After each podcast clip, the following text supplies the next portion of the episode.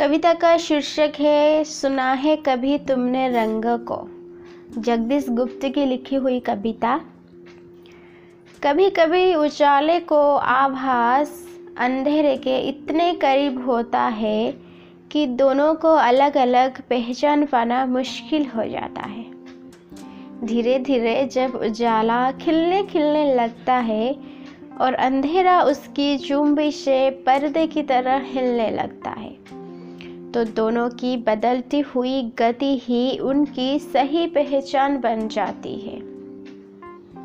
रोशन अंधेरे के साथ लाली की नामालूम सी झलक एक ऐसा रंग रच देती है जो चित्र की आँख से ही देखा जा सकता है।